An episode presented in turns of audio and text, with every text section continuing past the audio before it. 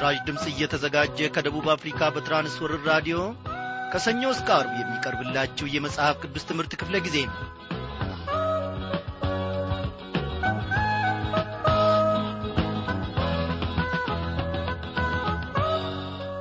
እንደምናመሻችሁ ክብሯን አድማጮቼ እግዚአብሔር አምላካችን ፈቃድ ሆኖ ዛሬም ደግሞ እነሆ በቃሉ ማድ ፊት ሰብስቦናል እግዚአብሔር ለዘላለም የተመሰገነ ይሁን። የእግዚአብሔርን ውለታ አንዘነጋም። እግዚአብሔር በእያንዳንዱ ቀን በእያንዳንዱ ደቂቃና ሰኮንድ ውስጥ የሚያደርግልንን ውለታ በጎነቱንና ምሕረቱን ፈጽሞ መዘንጋት የለብንም። ደግፎናል አንስቶናል አቁሞናል።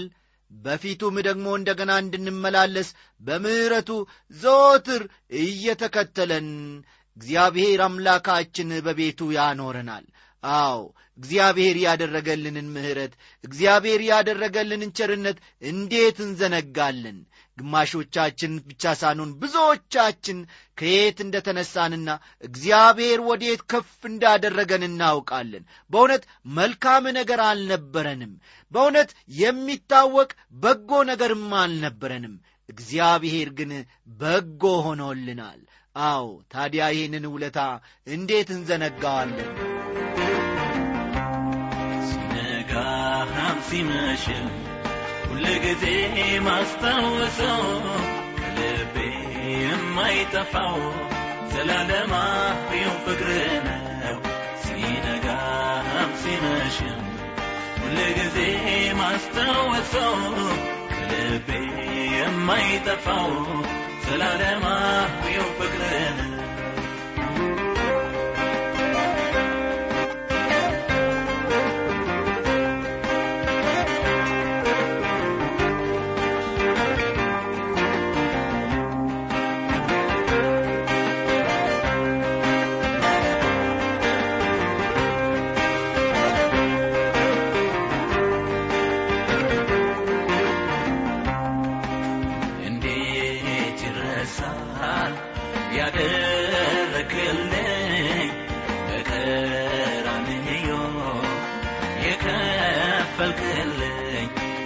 ፍቅር በሕይወቴ ዛሬም ትኩስ ነው።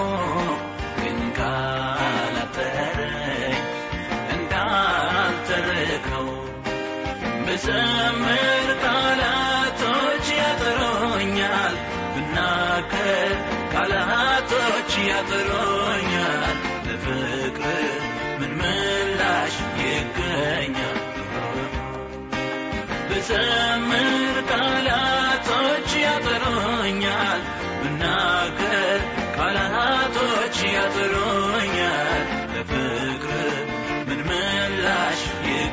ይገኛል ሲነጋም ሲመሽም ሁልጊዜ ማስታወሰው ልቤ የማይጠፋው ዘላለማዊው ፍቅር ነው። ሲነጋም ሲመሽም ሁልጊዜ ማስታወሰው ልቤ የማይጠፋው ዘላለማዊው ፍቅር ነው ዳንኤል በዚህ ዝማሬ ስላገለገለን እግዚአብሔር ይባርከው እያለን ወደ ዕለቱ ጸሎታችን እናልፋለን። እግዚአብሔር አምላካችን ሆይ በዚህች ምሽት ደግሞ አንተ ልታስተምረንና ልታስታውቀን የፈለግከው ነገር አለ። ከቃልህ ታምራትን ማየት እንድንችል የልቦናችንን ዐይኖች አብራ። በሚኖረን ጊዜ ሁሉ ጌታ መንፈስ ቅዱስ እያንዳንዱን ነገር ገላልጦ ይናገረን ድካማችንንም ሁሉ ይቅር በለን። በጌታችን በመድኃኒታችን በኢየሱስ ክርስቶስ ስም አሜን።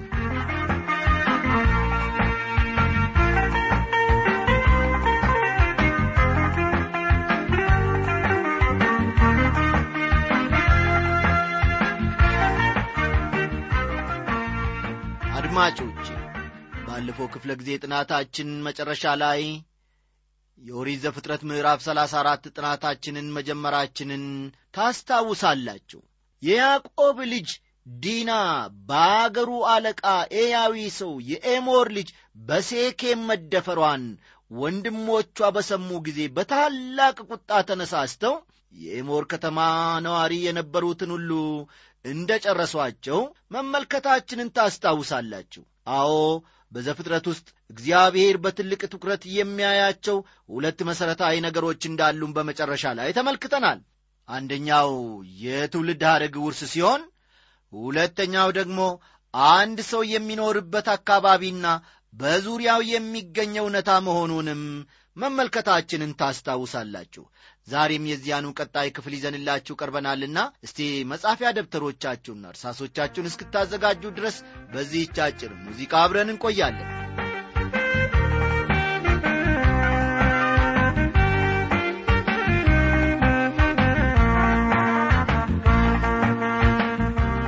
ውድ አድማጮቼ ያዕቆብ ሰፊ ቤተሰብ የነበረው ሰው ማለትም በወቅቱ ከነበሩት አሥራ ሁለት ወንድ ልጆች በተጨማሪ ሴት ልጆችም ነበሩት። ነገር ግን በወቅቱ ከነበረው የሥነ ጽሑፍ ዘዴና ወቅታዊ አመለካከት የተነሳ ከዲና ሌላ ሌሎች ሴት ልጆቹ አልተጠቀሱም። የዲናም መጠቀስ በወቅቱ የነበራት ታሪካዊ ድርሻ ታላቅ ስለነበረ ነው። አዎ ከቁጥር አንድና ሁለት እንደተመለከትነው ዲና በአገሩ አለቃ በኤያዊ ሰው የኤሞሪ ልጅ በሴኬም ተደፍራለች። ወንድሞቿም ይህንም በሰሙ ጊዜ በበቀልና በቁጣ ተነሳስቶ የአገሩን ሰዎች ጨርሰዋቸዋል። በዚህ ታላቅ መጽሐፍ ውስጥ የምናስተውለው ሌላኛው ትልቅ ስህተት ደግሞ የቤተሰብ ግጭትና የተለያዩ ትርምሶችን ነው። በተለያዩ ታላላቅ ቤተሰቦች ውስጥ ብዙ ግጭቶችን እናስተውላለን። ይህንን እናንተ ማስተውላችሁት ይሆናል። በአብርሃም ቤተሰብ ውስጥም ታላቅ ግጭትና ሁከት ነበረ። በይስሐቅም ቤተሰብ ተመሳሳይ ችግር መኖሩ የታወቀ ነው። ኤሳው በይስሐቅ ዘንድ የተወደደ ሰው ነበረ። ርብቃ ግን የኤሳውን ወንድም ያዕቆብን ትወድ ነበረ።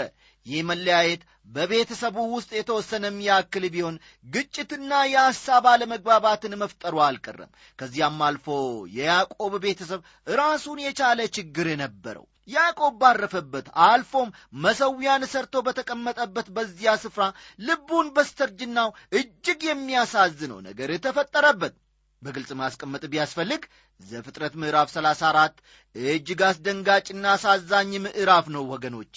ምክንያቱም ያዕቆብ የአምላኩን ሕያው ስም ለማስጠራት ከነበረው ታላቅ ጉጉት የተነሳ መሠዊያን ሰርቶ እርሱና ቤተሰቡን ባሳረፈበት ስፍራ ነበር ይህ ታላቅ የሆነ የልብ ስብራት የደረሰበት።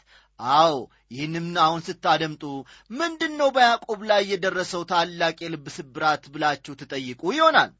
በሕይወቱ የደረሰው ይህ ክስተት ወገኖቼ የሚያድግ ለውጥ ነበረ። ከዚህ ታሪክ እኛ ክርስቲያኖች ብዙ የምንማረው ነገርም ይኖረናል። እንደ ማንኛውም ሰው በአንድ ሌሊት ብቻ አድገን ታላቅ ሰው መሆን ይቻላል ብሎ ማሰብ ሞኝነት ይመስለኛል። እግዚአብሔር በአንዳንድ በእጁ ያደጉ ሰዎች እጅ ላይ እንድናድግ ለሌሎች እኛን ደግሞ አሳልፎ የሚሰጥበት ጊዜ አለ። በዚህም የማደግና የማሳደግ ሂደት ውስጥ መንፈስ ቅዱስ ትልቁን ስፍራ ይዛል። ምክንያቱም መንፈስ ቅዱስ ራሱን የቻለ አስተማሪ ነውና። መጽሐፍ ቅዱሳችን ብዙ እውነታዎችን በዚህ ዙሪያ ሊያስጨብጠን ይችላል። የስምዖን ጴጥሮስ ሕይወት ብዙ ነገሮችን ሊያስተምረን ይችላል። ምክንያቱም እርሱ በአንድ ስፍራ ቃል ይገባል፣ አልፎ ደግሞ ሲያፈርሰው ይታይ ነበረ።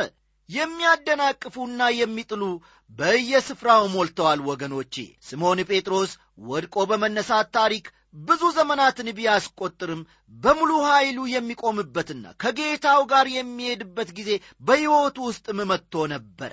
እግዚአብሔር ይመስገን ማለት የሚገባን ግን ስምዖን ወድቆ በተነሳ ቁጥር አቧራውን አራግፎ መሄድ በመቻሉና በመጨረሻም ከጌታ ጋር ለመጣበቅ በመብቃቱ ነው። ወዳጆቼ ከታሪክ እንደምንረዳው ጴጥሮስ በመጨረሻ ልክ እንደ ጌታው ወደ መስቀል እግሮቹን አቀና። ከዚህ ልንገነዘበው የሚገባን አንድ እውነታ አለ። ይህም ከሰዎች ስለምንጠብቀው ማንኛውም ነገር ትልቅ ጥንቃቄ ልናደርግ ይገባናል። የማንኛውም ሰው እድገት ልክ እንደኛው አዝጋሚ ነው። ከመቅጽበት ማደግ የሚባል ነገር ከቶ የለም። እኛ በዝግታ እንደምናድግ ሌሎችም ወገኖቼ በዝግታ ያድጋሉ። ስለዚህ ከሌሎች የምንጠብቀውን ከራሳችን አዝጋሚ የሆነ እድገት ጋር እያገናዘብን ማየት አለብን። በዘፍጥረት መጽሐፍ ውስጥ ሦስት ምዕራፎች በላባና በያዕቆብ መካከል ያለውን እንዲሁም በሊያ ላይ የተመሠረተ የሕይወት ታሪክን ይናገራሉ። በዚህ ስፍራ እግዚአብሔር የድርብ ጋብቻ ደጋፊ እንዳልሆነ እንመለከታለን። ወገኖቼ ይህን ደግሜ ደጋግሜ ብዙ ጊዜ ተናግሬአለሁ። ያዕቆብ ሊያን የማግባት ዕቅድ ባይኖረውም በምናነበው ታሪክ ውስጥ እስከተወሰነ ደረጃ በጋብቻ ፈቃዱ ላይ ጫና እንደተደረገ እንመለከታለን። በምናነበው ክፍል ውስጥ የሊያ ልጆች ሁላቸውም በኀጢአት ውስጥ መሳተፋቸውን ከዚህ ክፍል እንመለከታለን። ይህ እጅግ የሚያሳዝን ነው። ሊያ አራት ወንድ ልጆች አሏት። በዚህኛው ምዕራፍ ኀጢአተኞቹ ስምዖንና ሌዊ ሲሆኑ በምዕራፍ ሰላሳ አምስት ውስጥ ግን የታላቁ ልጅ የሮቤልን ድካም እንመለከታለን። በምዕራፍ ሰላሳ ስምንት ደግሞ ይሁዳ ተጨማሪ ውድቀት ነበረው። በአጠቃላይ ወገኖቼ የሊያ ልጆች በሕይወታቸው ውስጥ ኀጢአት ከመኖሩ የተነሳ የተበላሸ ሕይወት እንደነበራቸው በትምህርታችን ውስጥ ተገልጾ እናገኛለን። ይህ ለያዕቆብ ደግሞ ታላቅ ውድቀትና የልብ ስብራት ነው። በኦሪት ዘፍጥረት መጽሐፍ ውስጥ በምናያቸው ልዩ ልዩ የቤተሰብ ታሪኮች ውስጥ ብዙ የሕይወት ትግል እናነባለን። በያዕቆብ ቤተሰብ ውስጥ የምናየው ልበደንዳናነትና ሸፍጠኝነት በአብርሃም ወይም በይስሐቅ ቤተሰብ ውስጥ አይታይም። አብርሃምና ይስሐቅ በየቤተሰቦቻቸው ራሱን የቻለ ችግር ቢኖራቸውም ከያዕቆብ ጋር ግን ተመሳሳይነት የለውም። እግዚአብሔር የያዕቆብን ቤተሰብ ከላባ ቤተሰብ ለመለየት የፈለገበትን ምክንያት ብንመለከት ትልቁ ነገር በያዕቆብ ቤተሰብ ውስጥ ለተከሰቱ ኀጢአቶች መንስኤው የላባ ቤተሰብ ለኀጢአቶቹ የፈጠሩት መልካም ሁኔታ ነበረ። በቁጥር አንድና ሁለት እንደምንመለከተው ወገኖቼ ዲና በሴኬም መደፈሯን በደንብ ተመልክተናል። ያዕቆብ ደርሶ ካረፈበት ከተማ ወጣ ብሎ ከሚገኘው መንደር አንድ ጥሩ የሆነች ትንሽ መሬት ገዝቶ በዙሪያው ካለው ባህል ጋር ራሱን ለማጣጣም ይሞክር ነበረ። በእርግጥ ስፍራው አመቺ ስላልነበረ እግዚአብሔር ከዚያ ቦታ ሊለየው ፈልጎ ነበረ። ይህንን ታሪክ አንብባችሁ ስትጨርሱ እግዚአብሔር ያዕቆብን ከዚያ አካባቢ መለየቱ የተሻለ ነገር ነው እንደምትሉ ሙሉ በሙሉ እኔ እርግጠኛ ነኝ። እስቲ እንደገና የምዕራፍ ሰላሳ አራት ቁጥር አንድና ሁለትን ላንብብላቸው። ለያዕቆብ የወለደችለት የልያ ልጅ ዲናም የዚያን አገር ሴቶች ልጆችም ለማየት ወጣች። የአገሩ አለቃ የኤዊያዊ ሰው የኤሞሪ ልጅ ሴኬም አያት፣ ወሰዳትም፣ ከእርሷም ጋር ተኛ፣ አስነወራትም ይላል።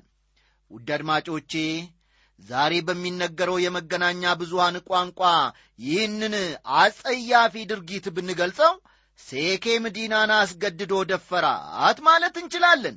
ኀጢአትን በኀጢአትነቱ በግልጽ መናገሩ ተገቢ ነው። ወገኖቼ ሰዎች በጊዜ ርዝመትና በሁኔታዎች መለዋወጥ የኀጢአትን ምንነት እንዲሁም የኀጢአትን ጥንካሬን ጠበቅና ላላ እያደረጉ ይገልጹት ይሆናል። ነገር ግን የኀጢአት ምንነትና ጥንካሬ በዘመናት ሁሉ በእግዚአብሔር ፊት ደረጃውን ሳይለቅ ይቆያል። እስቲ ቁጥር ሦስትና አራትን ደግሞ እናንብብ። ልቡናውን በያዕቆብ ልጅ በዲና ፍቅር ተነደፈ፣ ብላቴናይቱንም ወደዳት፣ ልቧንም ደስ በሚያሰኛት ነገር ተናገራት። ሴኬምም አባቱን ኤሞርን ይህችን ብላቴና አጋባኝ ብሎ ነገረው ይላል። የዚህ ታሪክ አስገራሚው ጎን ሴኬም ልጅቱን እጅግ መውደዱንና ለማግባት መፈለጉ ነው። ያዕቆብም ሴኬም ልጁን ዲናን እንዳስነወራት ሰማ። ልጆቹም ከከብቶቻቸው ጋር በምድረ በዳ ነበሩ። ያዕቆብም እስኪመጡ ድረስ ዝም አለ። የሴኬም አባት ኤሞርም ይነግረው ዘንድ ወደ ያዕቆብ ወጣ። የያዕቆብም ልጆች ይህንም በሰሙ ጊዜ ከምድረ በዳ መጡ። ሴኬም የያዕቆብን ልጅ ዲናን በመድፈሩ በእስራኤል ላይ ስንፍናን ስላደረገ አዘኑ፣ እጅግም ተቈጡ። እንዲህ አይደረግምና ዘፍጥረት 34 ከቁጥር አምስት እስከ ሰባት ያለውን ተመልከቱ። በእርግጥ ነገሩ መደረግ አይገባም ነበር። ነገር ግን ተደረገ። ሴኬምም ልጅቷን ለማግባት እንደሚፈልግ ሐሳቡን አስታወቀ። ያዕቆብም ነገሩን በሰማ ጊዜ ወንድ ልጆቹ ከሜዳ እስኪመለሱ ድረስ ይጠብቅ ነበረ። እነሱም በመጡ ጊዜ ለጦርነት ተማከሩ። በእኔ አመለካከት ወገኖቼ ያዕቆብ የያዘው አቋም ስህተት ነበረ። የሴኬም አባት ኤሞር ወደ ያዕቆብ መምጣቱ ዲና የልጁ ሚስት ትሆን ዘንድ ለመጠየቅ እንደነበረ ግልጽ ነው። ያዕቆብ በዚህ ሐሳብ የሚስማማ ሆኖ ቢገኝ ኖሮ ችግሩ ይህን ያክል የሚጋነን ባልሆነም ነበረ። ነገር ግን ችግሩን ለማቃለል የተወሰደው እርምጃ በእግዚአብሔር ዘንድ ተቀባይነትን አላገኘም። ቁጥር ስምንትና ዘጠኝን ተመልከቱ። ኤሞርም እንዲህ ብሎ ነገራቸው ልጄ ሴኬም በልጃችሁ ፍቅር ልቡ ተነድፏልና ሚስት እንድትሆነው ባካችሁ እርሷን ስጡት ጋብቾችም ሁኑን ሴቶች ልጆቻችሁን ስጡን እናንተም የእኛን ሴቶች ልጆቻችንን ውሰዱ ይላል። በእርግጥ በእነዚህ ሁለት ወገኖች መካከል ጋብቻ መደረጉ ስህተት ቢሆንም ዲና ለሴኬም መሰጠቷ የተፈጠረውን አስቸጋሪ ሁኔታ ረገብ ያደርገው ነበረ ከሁለት ጥፋቶች መካከል አንዱን ቀለል አድርጎ ማየት ተገቢ ነውና ከቁጥር 10 እስከ 12 ያለውን የምናንብበው። ከእኛም ጋር ተቀመጡ። ምድሪቱም በፊታችሁ ናት። ኑሩባት ነግዱም ግዟትም። ሴኬምም አባቱንና ወንድሞቹን እንዲህ አለ በፊታችሁ ሞገስን ባገኝ የምትሉኝን እሰጣለሁ። ብዙ ማጫና እጅ መንሻ አምጣ በሉኝ። በነገራችሁኝም መጠን እሰጣለሁ። ይህችን ብላቴና ግን አጋቡኝ ይላችኋል ይህ ሁሉ የሚያሳየን ወገኖቼ ያዕቆብ እርምጃ ይወስድ ዘንድ ነገሮች ሁሉ የተመቻቹ መሆናቸውን ነው። ያዕቆብ ከዚህ ሕዝብ ጋር በጋብቻ እንዳይደባለቅ ከተፈለገ ያለው ብቸኛ አማራጭ መንገድ ምድሪቱን መልቀቅ ብቻ ነው። ልቡም ከዚህ ለመሄድ ወይም ለመልቀቅ መነሳሳቱ? እነሆ ከክፍሉ እንመለከታለን። ቁጥር 13 ያዕቆብም ልጆች ለሴኬምና ለአባቱ ለኤሞር በተንኰል መለሱ። እህታቸው ዲናን አርክሰዋታልና ይላል። በዚህ ስፍራ ያዕቆብ የሚገባውን የመሪነት ሚና እንዳልተጫወተ እንረዳለን። ምክንያቱም በመጀመሪያ ደረጃ ልጆቹ ሴኬምንና አባቱን ኤሞርን ሲያታልሉ ዝም ብሎ ማየት አልነበረበትም። እስቲ ቀጥለን ቁጥር 14 እናንብብ እንዲህም አሏቸው እህታችንን ላልተገረዘ ሰው ለመስጠት ይህንን ነገር እናደርግ ዘንድ አይቻለንም። ይህ ነውር ይሆንብናልና አብለው መለሱ። በዚህ ቦታ የሚያሳዝነኝ ነገር ቢኖር የመጀመሪያው የርኩሰት ክስተት ማለትም አስገድዶ የመድፈሩ ሁኔታ ተረስቶ እነዚህ ሰዎች ትልቁ ርኩሰት የእግዚአብሔርን ሕግ ተላልፈው ከማይገባና ካልተገረዘ ዘር ጋር የማጋባት እርምጃ መኮነኑ ነው እንዲህ ይላል ከቁጥር 15 እስከ 17 ያለው። እንደኛ ሆናችሁ ወንዶቻችሁን ሁሉ ብትገርዙ በዚህ ብቻ እሺ እንላችኋለን። ሴቶች ልጆቻችንን እንሰጣችኋለን። የእናንተንም ሴቶች ልጆች እንወስዳለን። አንድ ሕዝብም ሆነን ከእናንተ ጋር እንኖራለን። ትገረዙ ዘንድ እኛን ባትሰሙ ግን ልጆቻችንን ይዘን እንሄዳለን ይላል በዚህ ስፍራ የያዕቆብ ልጆች እነዚህን ሰዎች የግርዘት ሥርዓት እንዲፈጽሙ መጠየቃቸው በዚህ ዘመን ብዙ ሰዎች ተመሳሳይ የሕይወት ገጠመኝ ይኖራቸዋል ብዬ እናገራለሁ አምናለሁ። በአንድ ወቅት የገጠማቸውን ዕውቁ የመጽሐፍ ቅዱስና የእግዚአብሔር ባሪያ የሆኑት ዶክተር መጊ ሲነግሩን እንዲህ አሉ። አንድ ጊዜ አንድ ሰው ናስታውሳለሁ ሁለት ጓደኛሞች የትዳር ምክር ፍለጋ አሉ። ወደ እኔ መጡ እነዚህንም ሰዎች በጋብቻ ማጣመር አዳጋች ነበር ካሉ በኋላ ምክንያቱን ሲገልጹ ምክንያቱም አሉ ምክንያቱም ሰውየው ክርስቲያን አልነበረም። የሴት ጓደኛውም እርሱ የግድ ክርስቲያን መሆን እንዳለበት አበክራ ገለጸችለት። ሰውየውንም ጊዜ ወስጄ አነጋገርኩት። በንግግራችንም ላይ ክርስቶስን ለመቀበል ፈቃደኛ እንደሆነ ገለጸልኝ።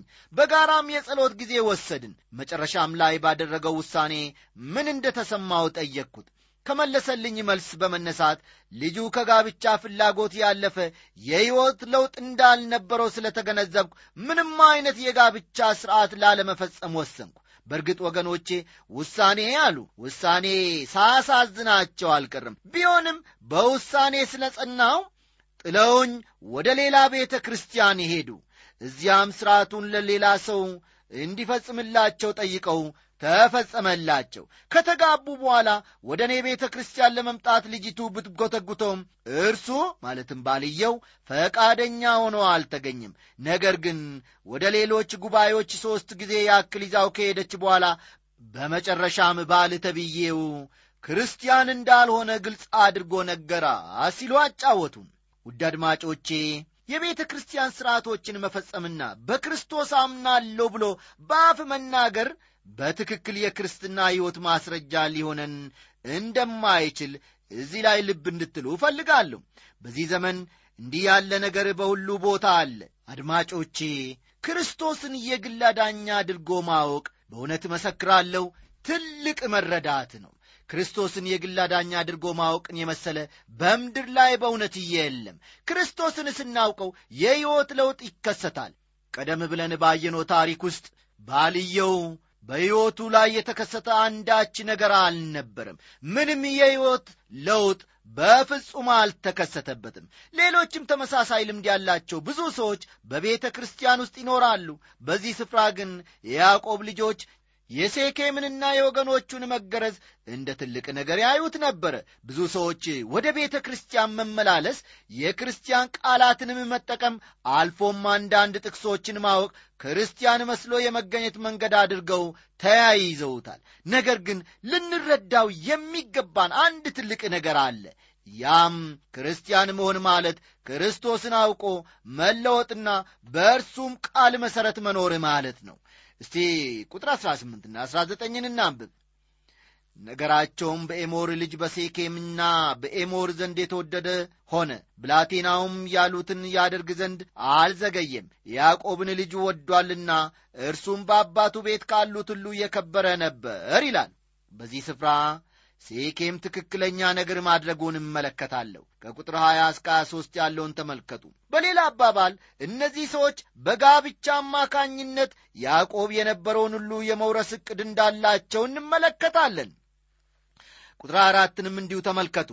ከዚህ ስፍራ እንደምንረዳው የተጠየቀው የግርዘት ሥርዓት መፈጸሙ የላይ ላይ እንጂ ወይንም ደግሞ ጊዜያዊ ለውጥ ብቻ ነበረ እንጂ እውነተኛ የልብ ፈቃደኝነት ላይ የተመሠረተ አልነበረም። ይህም ሳይለወጡ የቤተ ክርስቲያን አባል እንደመሆን ሊታይ ይችላል። ስምዖንና ሌዊ የኤሞርን ሰዎች ማረዳቸውን ደግሞ የምንመለከተው ከቁጥር 25 ነው። በእርግጥ በዚህ ስፍራ የምናነበው በስምዖንና በሌዊ የተቀነባበረ የማጭበርበር ሙከራ ነው። ስምዖንና ሌዊ የዲና ወንድሞች ስለሆኑ በዲና ላይ የደረሰውን አሳዛኝና አሳፋሪ ነገር ለመበቀል ፈልገው ነበር። በወሰዱትም የበቀል እርምጃ ብዙ እንዳደረጉ እንመለከታለን። ስምዖንና ሌዊ ሊፈጽሙት ያደረጉት የጭካኔ ተግባር ከኤሞር ጎን የተፈጸመውን ወንጀል በፍጹም የማይመጥን ነበር። ቢሆንም ግን በዚያ አካባቢ ይኖሩ የነበሩ ሰዎችን ሕይወት በቀጥታ የሚመለከት ነበረ። የፈጸሙት ተግባር እጅግ አሳዛኝና መሆን የማይገባውም ነበረ። ቁጥር 27 ሌዊና ስምዖን ባስነሱት ሐሳብ ሌሎቹ የያዕቆብ ልጆች ተካፍለው ነበረ። ይህም በያዕቆብ ቤተሰብ ጎን ከላባ ቤት የተወረሰ የስግብግብነት ባሕሪ መሆኑን እንረዳለን። ከቁጥር 28 እስከ 30 ያለውንም እንዲሁ ተመልከቱ። በዚህ ስፍራ ያዕቆብ የተሳሳተ የሕይወት አቅጣጫ እንደያዘ እንመለከታለን። ስምዖንና ሌዊ ላደረጉት ተግባር ሳይሆን ስሙን ስላጠፉት ብቻ ያዕቆብ ሲገስጻቸው እናያለን። አንዳንድ ጊዜ በኀጢአት ላይ ያለን አመለካከት እጅግ የተዛባ ነው። ትኩረታችን በኀጢአቱ ላይ ብቻ ሳይሆን ኀጢአቱ በሚያስከትለው ውጤት ላይ ነው። በየቤተ ክርስቲያናት በአንዳንድ መሠረታዊ ጉዳዮች ላይ በቂ አቋምና እርምጃ የማይወስዱ ሰዎች አሉ። ምክንያቱም ሊወስዱት የሚገባው አቋም ከሌሎች ጋር ያቀያይመናል ብለው ስለሚፈሩ ነው። ስለዚህም ወገኖቼ ብዙ የቤተ ክርስቲያን አገልጋዮች እግዚአብሔርን ከማስደሰት ይልቅ በይሉንታ በመሸነፍ ሰውን ለማስደሰት ሲሞክሩ በደንብ ይስተዋላል። አንዳንድ ጊዜ ደግሞ የተወሰደው አቋም ትክክል ወይም ስህተት ሊሆን ይችላል።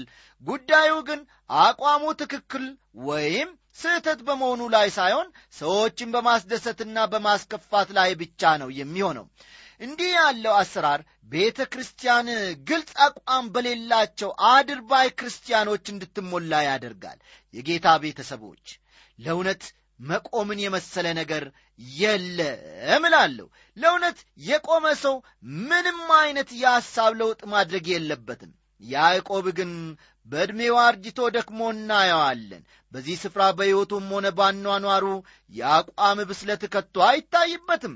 ቤተ ክርስቲያን ውስጥ ዕድሜ ቆጥሮ በተለያዩ የአገልግሎት ዘርፎች ተካፍሎ የአስተሳሰብ ድሃ ከመሆንና በመንፈስ ካለማደግ ልዑል እግዚአብሔር በምሕረቱ ይታደገን። ወገኖቼ በቁጥር ሰላሳ አንድ የተጠየቀው ጥያቄ ግሩም ነበረ። ለጥያቄው መልስ ከመስጠታቸው አስቀድሞ ሴኬም ላቀረበው የጋብቻ ሐሳብ ተገቢውን መልስ መስጠት ነበረባቸው። በዚያን ሁኔታ ውስጥ መደረግ የሚገባው ትክክለኛ ነገር ጋብቻቸውን ማከናወን ነበር። ሌሎችም ቢሆኑ ሰውን በመግደል ወንጀል ከመሰማራት ይልቅ ጋብቻው ቢፈቀድ ኖሮ ሁኔታው በሰላም ያልቅ ነበረ። በሮሜ ምዕራፍ 12 ከቁጥር 19 እስከ 21 ባለው መመሪያ መሠረት ክርስቲያኖች ከበቀል ነፃ መሆን አለባቸው። የሚበቀል ማንኛውም ሰው ከእምነት ውጪ ነው። ይህም ማለት የበቀል እርምጃ የክህደት እርምጃ መሆኑን ያመለክታል። በዚያን ወቅት ያዕቆብና ልጆቹ ወደዚህ መንፈሳዊ ደረጃ ይደርሳሉ ብሎ መጠበቅ ባይቻልም ያደረጉትን ክፉ ተግባር ግን ትክክል ነው ብሎ መቀበል አይቻልም። ወገኖቼ በዚያ ታሪክ ውስጥ የምንመለከተው ያዕቆብና ልጆቹ የወሰዱት ስሜታዊ እርምጃ መሆኑን ነው። ያዕቆብ ብዙ አላስፈላጊና ጌታን ደስ የማያሰኝ ተግባር በቤቱ ሲፈጽም ዝም ብሎ ይመለከት ነበረ።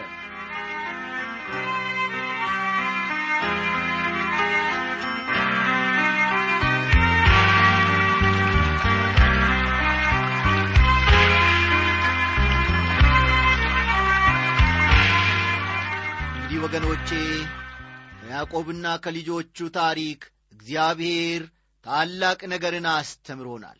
በእውነት በቤተ ክርስቲያን ውስጥ ሊኖረን ስለሚገባን ድርሻ በክርስትና ሕይወታችንም ምን ማድረግ እንደሚገባን እንዴትም መመላለስ እንደሚገባን የሕይወት ለውጥም ደግሞ ማለት ምን ማለት እንደሆነ እግዚአብሔር በእውነት አስመልክቶናል፣ ተናግሮናል። ስሙ ለዘላለም እየተመሰገነ ይሁን። ወንድማችን መምህር ታደሰ ታንቱ ከኮንታ ልዩ ወረዳ ከአመያ የጻፍክልን ደብዳቤ ደርሰኗል።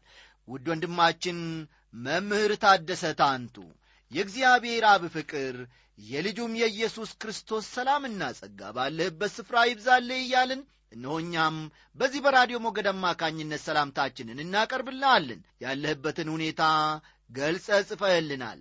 እግዚአብሔር አዎ ሞላም አልሞላም እግዚአብሔርነቱን አይለቅም። ሁኔታዎችን ሁሉ ቀያይሮ ደግሞ አንተ ባነከስክበት ጨለመ ባልከው ነገር፣ ከበደ ባልከው ነገር ላይ ብርሃኑን እንደሚያወጣ እኔ ባለሙሉ ተስፋ ነኝ። እግዚአብሔር ደግሞ ይህንን እነሆ ለትምህርትህ ለአንተም እምነት ማደግና መጎልበት አድርጓልና ዝም ብለ ተመልከት። አዎ ነገሮች ሞሉም አልሞሉም እግዚአብሔር እግዚአብሔርነቱን አይለቅም። አንተም ደግሞ ወንድሜ መምህር ታደሰ አዎ በእግዚአብሔር ታምን። ነገ እግዚአብሔር ባጉረመረምከው ነገር ላይ ደግሞ እልልታን ይጨምርና ደስ ያሰኛል፣ ልብህንም በደስታ ይሞላዋል። በእውነት ወድቀ እግዚአብሔርን እንደምታመሰግን ያዘንክበት ነገር ከፊት ለፊትህ ተወግዶ ድንቅ በሆነ ሁኔታ እግዚአብሔርን እንደምታመሰግን እኔ ባለሙሉ ተስፋ ነኝ። በጸሎታችን ሁሉ ከአንተ ጋር ነንና በእግዚአብሔር ታምን። በሆነው ባልሆነው ነገርም አትደናቀጥ። እግዚአብሔር ይባርክህ። ደህና አደሩ ወገኖች።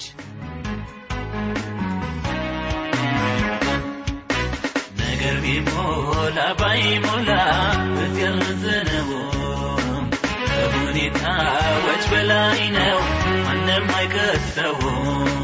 ነገር ቢሞላ ባይሞላ በዚያን መዘነው ከሁኔታዎች በላይ ነው፣ ማንም አይከሰው። አቤት የኔ ጌታ አሰራሩ ግሩም የተገየ ሲመር ማንም